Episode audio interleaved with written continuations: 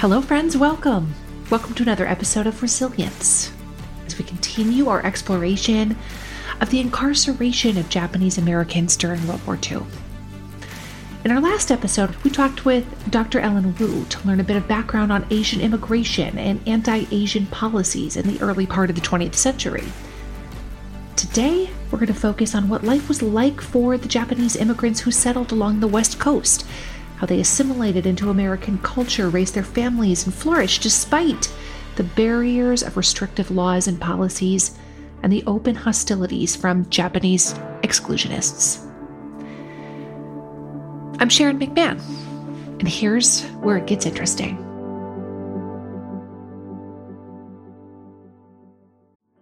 Have you ever experienced a dry, itchy scalp or wondered why your color isn't lasting as long as your hairdresser promised? Well, unfiltered, mineral filled water could be the reason why. Did you know hard water is a leading cause of damaged hair and dry, irritated skin? And that about 85% of the United States uses hard water, which is filled with dissolved minerals and added chlorine. And that's where Canopy's new filtered showerhead comes in. Dermatologists recommended this unique three stage filtration system greatly reduces contaminants and odors in your shower water, leaving you with healthy hair and glowing skin.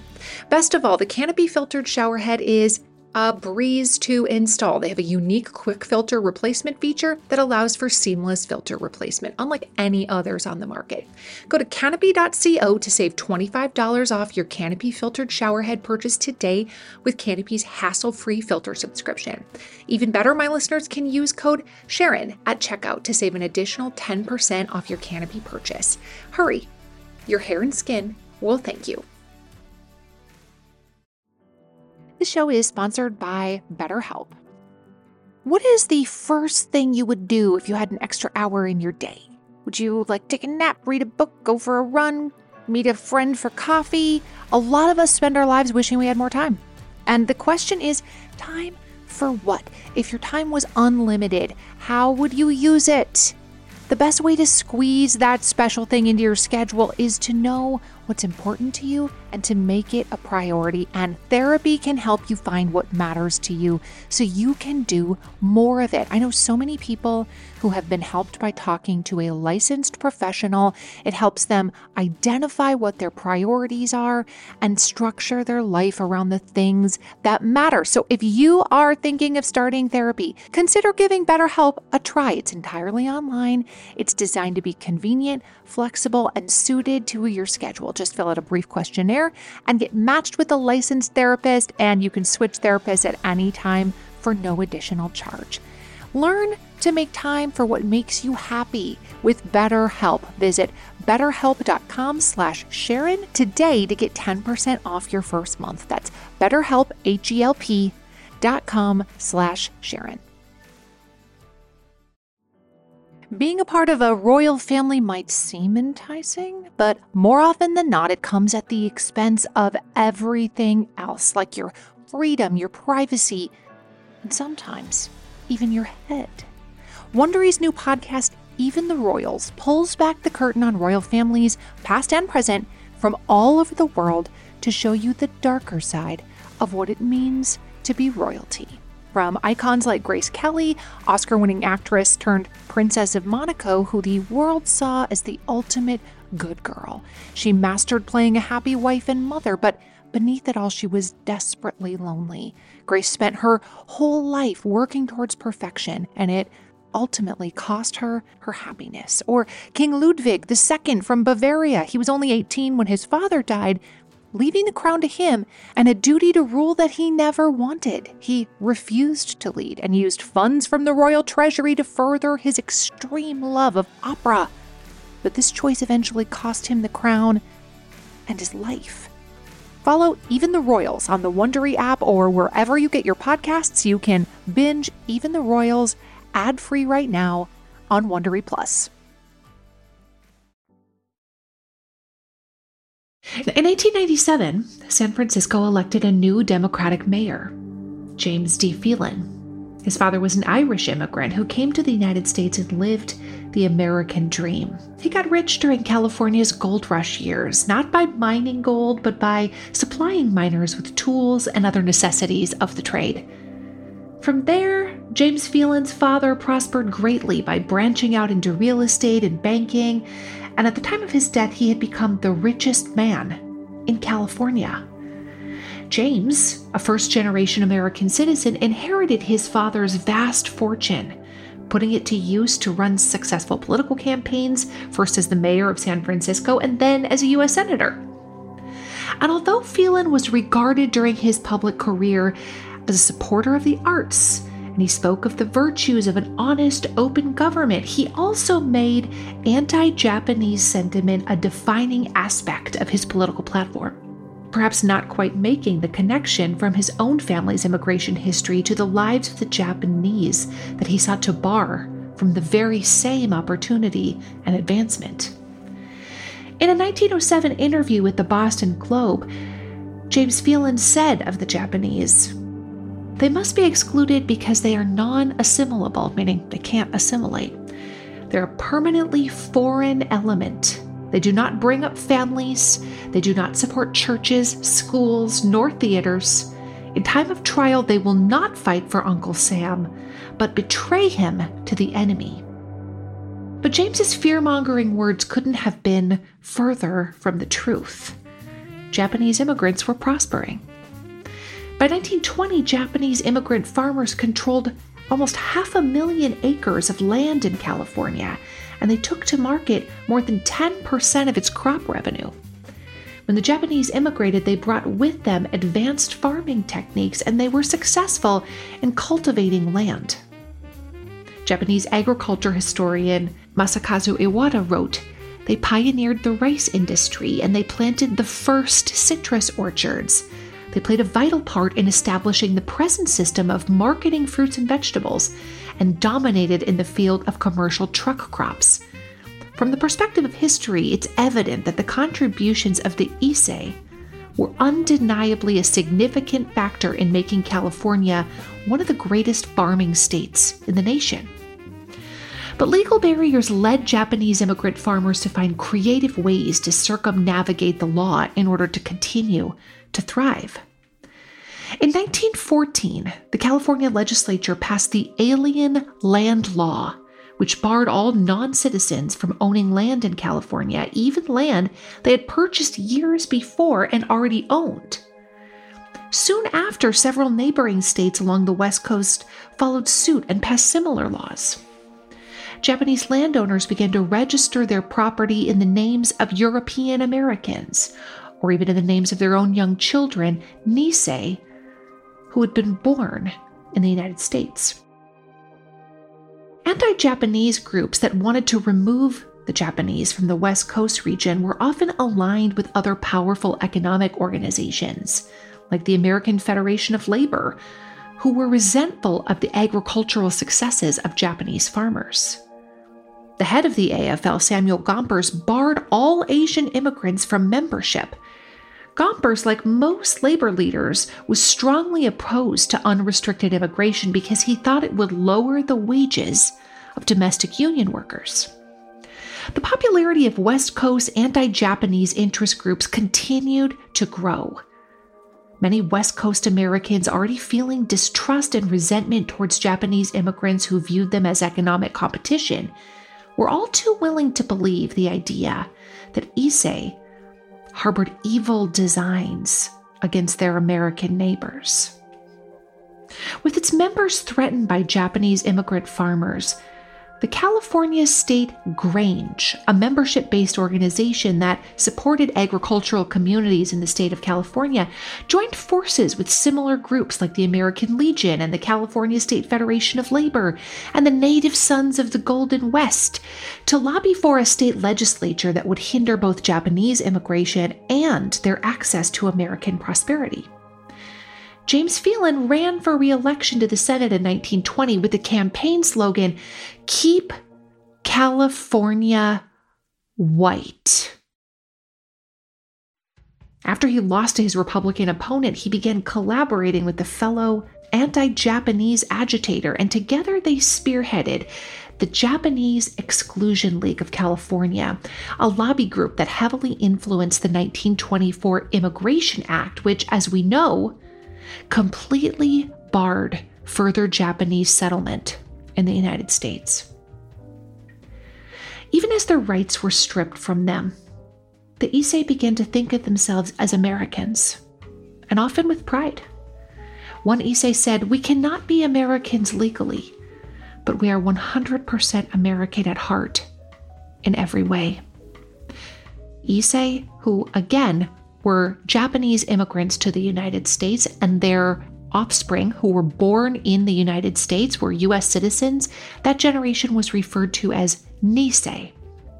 Many Issei, understanding that they needed to combat the negative stereotypes that perpetrated anti Japanese sentiment in their neighbors, began to establish Japanese associations, which were small local committees run by a group of Japanese immigrants. The group's goals were to collectively manage the area's image in order to promote themselves in the best light possible. These associations also worked to educate Japanese people in American customs so they would come across as more American, more assimilated into their communities. Nevertheless, the Issei continued to be associated with derogatory stereotypes of Asian immigrants.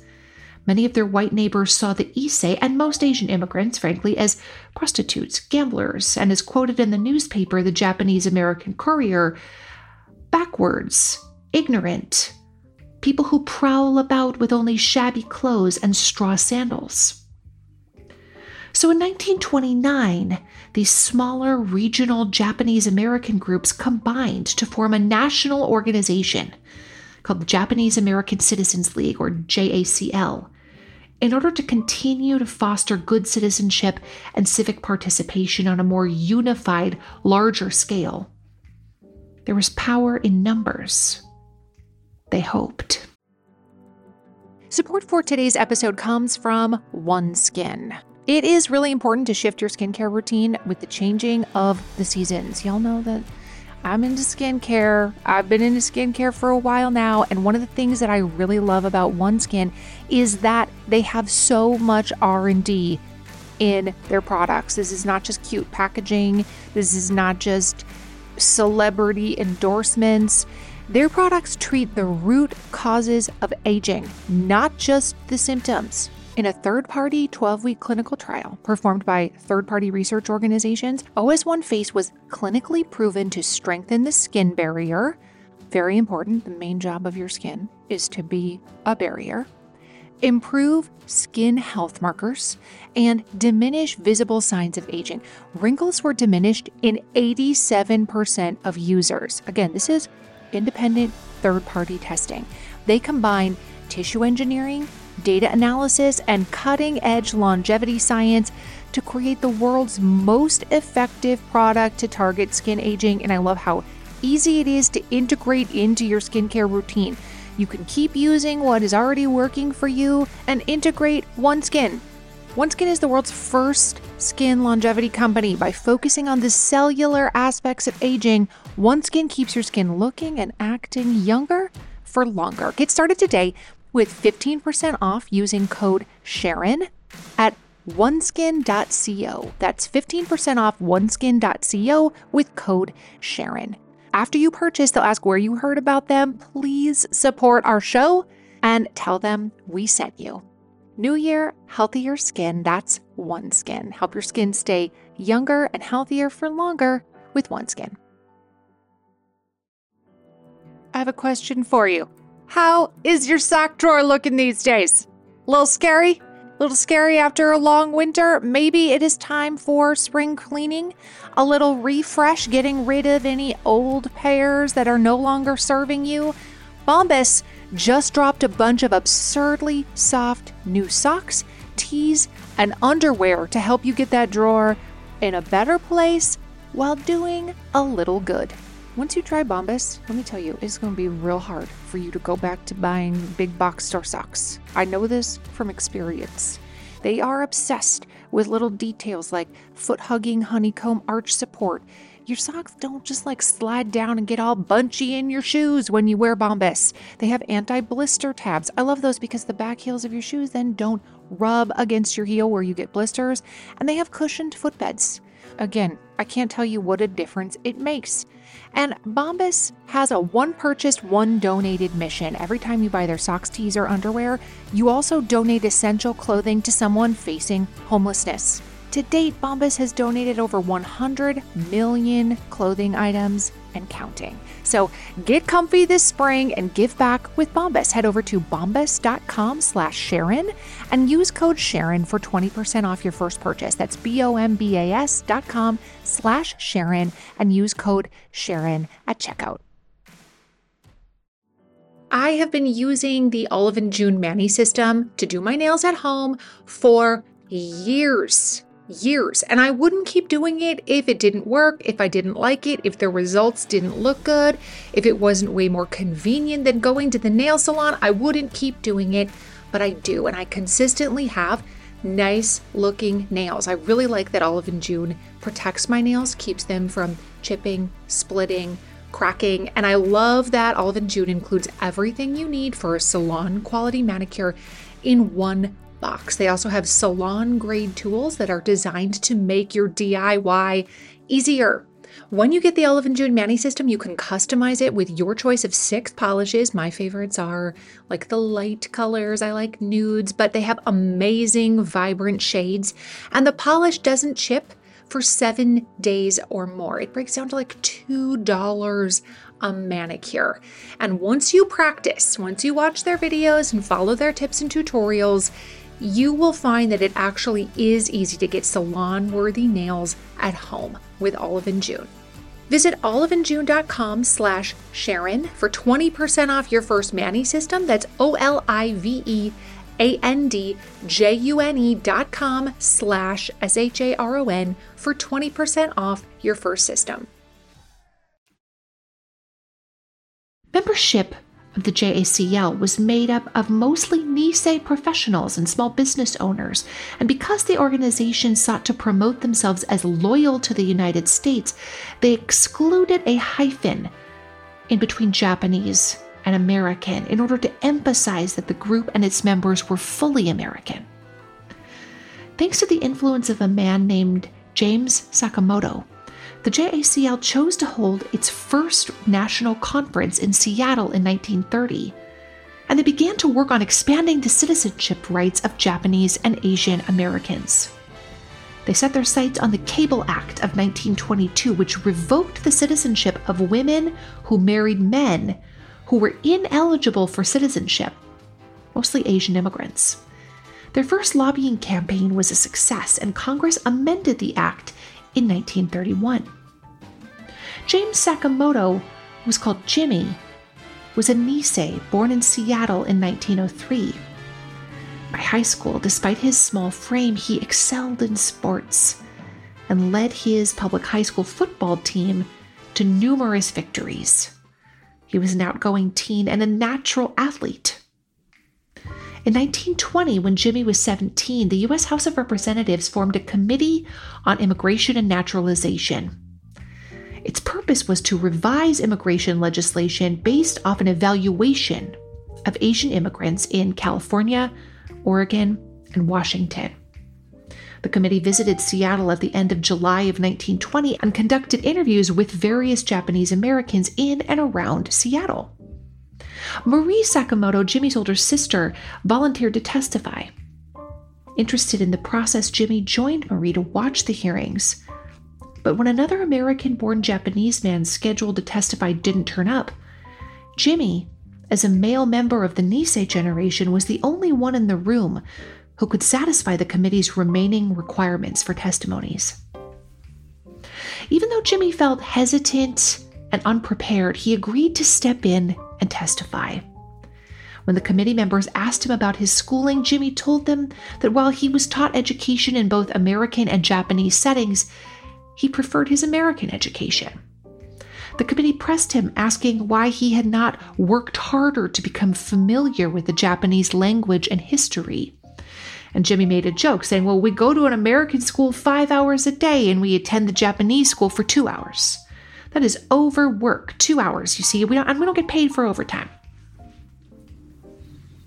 He won over the committee members with his pro American answers.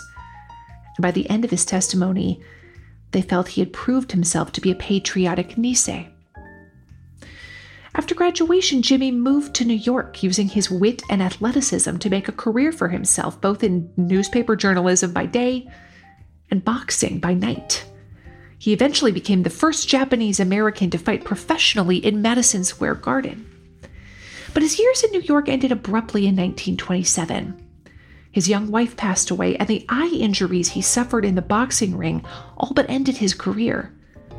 He returned to Seattle in 1927 and lost his sight completely shortly afterward. But Jimmy was tenacious. In 1928, he remarried, and together with his wife, he founded Seattle's Japanese American Courier, which was the first Japanese American newspaper to be published entirely in English. The Courier promoted and helped to organize Nisei sporting events, publicizing and encouraging Nisei to join community events and social groups. But Jimmy and the Courier adopted the idea the Nisei could help bridge the divide between the cultures of Japan and the United States, and that they were the ideal people to educate fellow Americans about Japan and provide model citizenship. After Jimmy helped establish the JACL, he served as the league's national president during the 1930s. He also took over the new organization's newspaper, growing its readership alongside his own paper, The Courier. By the 1940s, most Nisei had grown up learning both Japanese and English, which made it easier for them to assimilate into American culture. Like many first generation Americans with immigrant parents, Nisei were taught customs of both cultures in art, music, popular culture, fashion, and etiquette. They were a generation who preserved the culture their parents grew up with in Japan, and as young people, helped shape and influence American culture. The Issei had raised their children to value education, and many excelled in school, both boys and girls. They began graduating from high school at the top of their classes and advancing to college programs and promising careers. A government report stated Coming mainly from the poorer classes of Japan, these people have started at the very bottom of the American economic ladder. And many, by years of hard work and frugal living, have acquired a stake in the land an equity in the wholesale or retail marketing of agricultural products, or a small business in one of the larger West Coast cities. A few have risen to positions of prominence and wealth. Being a part of a royal family might seem enticing, but more often than not, it comes at the expense of everything else, like your freedom, your privacy, and sometimes even your head. Wondery's new podcast, even the royals, pulls back the curtain on royal families, past and present, from all over the world to show you the darker side of what it means to be royalty. From icons like Grace Kelly, Oscar winning actress turned Princess of Monaco, who the world saw as the ultimate good girl. She mastered playing a happy wife and mother, but beneath it all, she was desperately lonely. Grace spent her whole life working towards perfection, and it ultimately cost her her happiness. Or King Ludwig II from Bavaria. He was only 18 when his father died, leaving the crown to him and a duty to rule that he never wanted. He refused to lead and used funds from the royal treasury to further his extreme love of opera. But this choice eventually cost him the crown and his life. Follow Even the Royals on the Wondery app or wherever you get your podcasts. You can binge Even the Royals ad free right now on Wondery Plus. Support for today's episode comes from OneSkin. It is really important to shift your skincare routine with the changing of the seasons. Y'all know that I'm into skincare. I've been into skincare for a while now, and one of the things that I really love about OneSkin is that they have so much R&D in their products. This is not just cute packaging. This is not just celebrity endorsements. Their products treat the root causes of aging, not just the symptoms. In a third party 12 week clinical trial performed by third party research organizations, OS1 Face was clinically proven to strengthen the skin barrier. Very important, the main job of your skin is to be a barrier. Improve skin health markers, and diminish visible signs of aging. Wrinkles were diminished in 87% of users. Again, this is independent third party testing. They combine tissue engineering, data analysis, and cutting edge longevity science to create the world's most effective product to target skin aging. And I love how easy it is to integrate into your skincare routine. You can keep using what is already working for you and integrate OneSkin. OneSkin is the world's first skin longevity company. By focusing on the cellular aspects of aging, OneSkin keeps your skin looking and acting younger for longer. Get started today with 15% off using code Sharon at oneskin.co. That's 15% off oneskin.co with code Sharon. After you purchase, they'll ask where you heard about them. Please support our show and tell them we sent you. New year, healthier skin. That's One Skin. Help your skin stay younger and healthier for longer with One Skin. I have a question for you. How is your sock drawer looking these days? A little scary? Little scary after a long winter? Maybe it is time for spring cleaning, a little refresh, getting rid of any old pairs that are no longer serving you.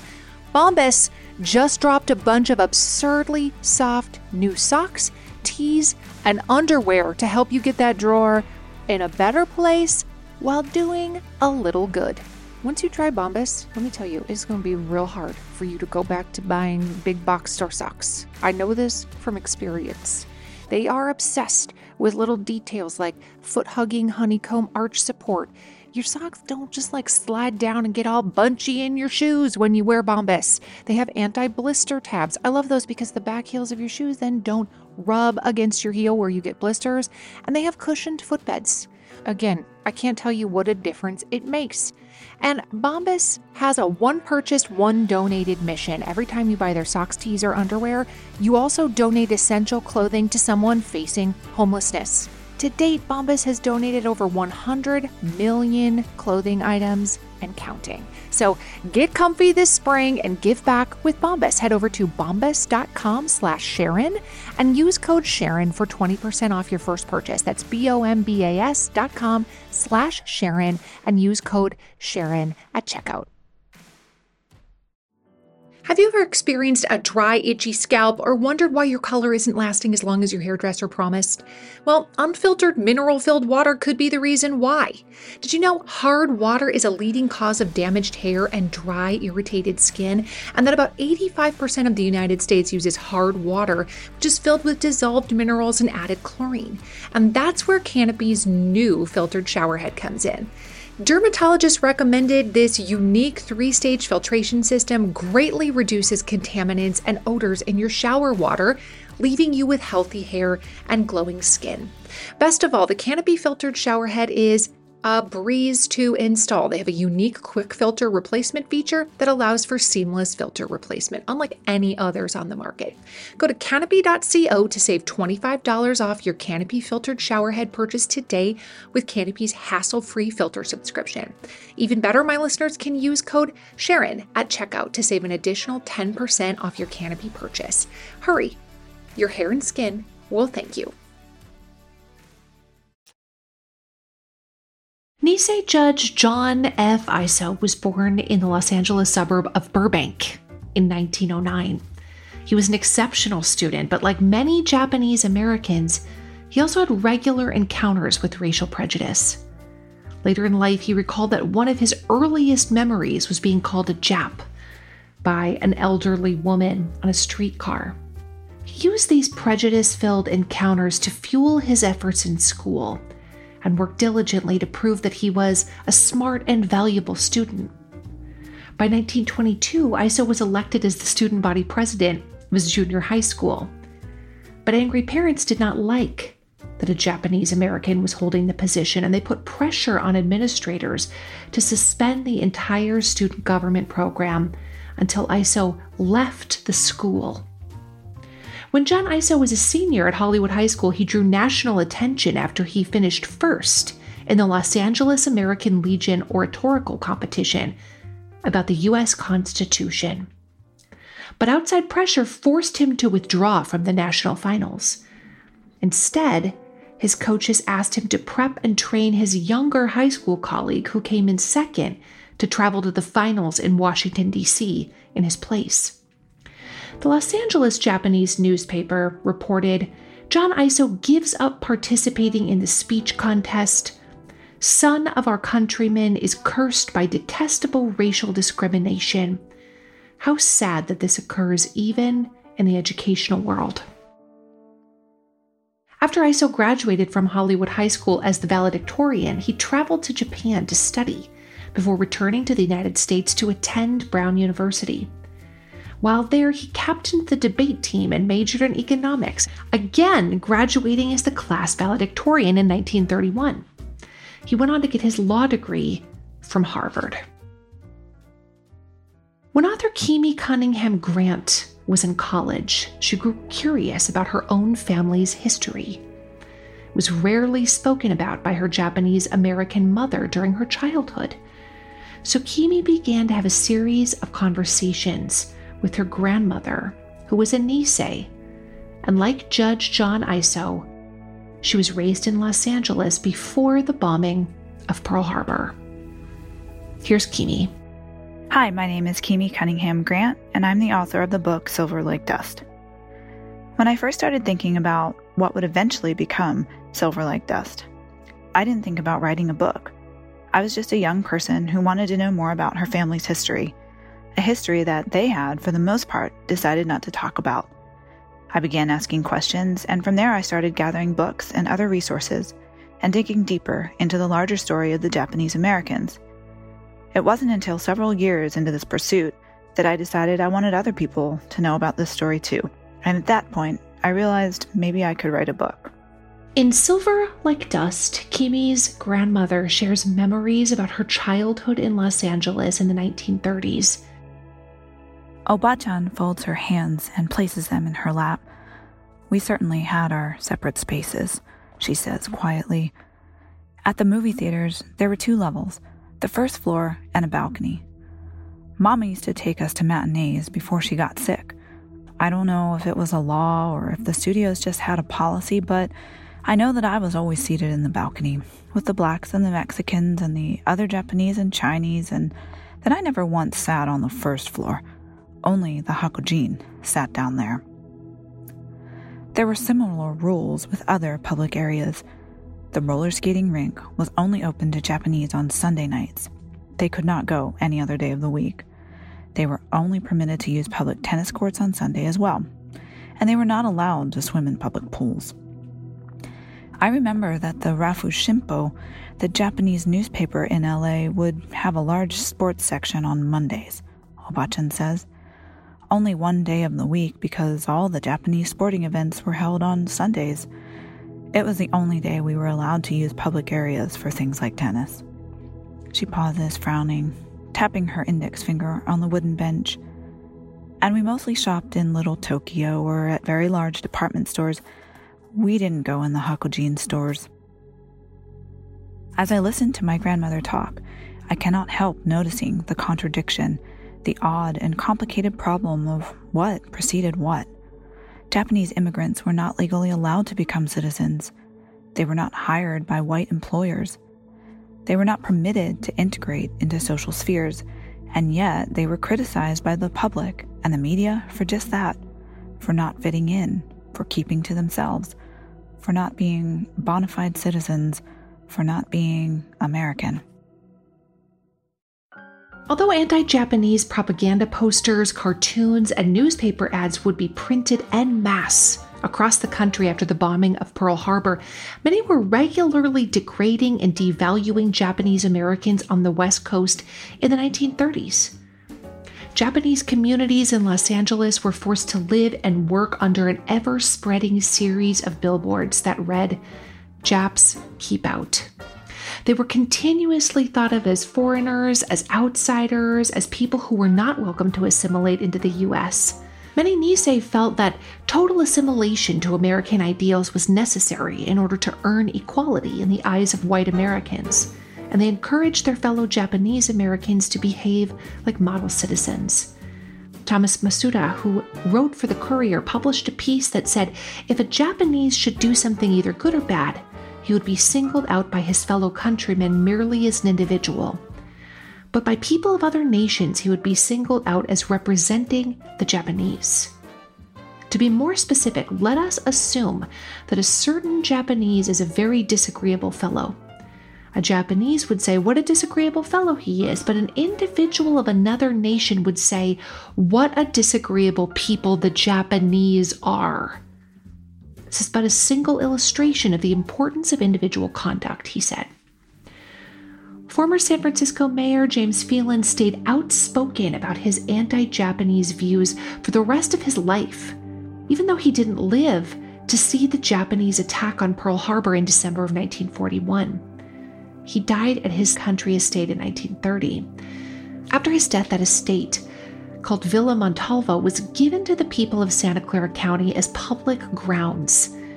And it's now the Montalvo Arts Center, with the mission to build bridges between people and cultures through art. Recognizing the history of the villa, the Art Center actively affirms their identity as an anti racist arts institution and has showcased the art of many Japanese Americans on the villa's grounds since the 1950s. In May of 1941, the Japanese American Citizens League published a creed written by their first paid staff member, Mike Masaoka, who said of it, What I had in mind was a statement about what my country meant to me. And what I came up with in one furious writing session was a credo a statement from the heart that told what Americanism meant to a Japanese American. Part of the creed states the following. I'm proud that I'm an American citizen of Japanese ancestry, for my very background makes me appreciate more fully the wonderful advantages of this nation. I pledge myself to honor her at all times and in all places, to support her Constitution, to obey her laws, to respect her flag, to defend her against all enemies, foreign and domestic, in the hope that I may become a better American in a greater America. By the end of the year, the nation would put the Japanese American community and this creed to the ultimate test and in an upcoming episode, we'll find out what happens to John Aiso. Thank you for joining me today. I can't wait to see you soon. Thank you so much for listening to Here's Where It Gets Interesting. And I'm wondering if you could do me a quick favor. If you enjoyed this episode, would you consider leaving us a rating or a review? Or sharing a link to it on your social media. All of those things help podcasters out so much. Here's Where It Gets Interesting is written and researched by executive producer Heather Jackson.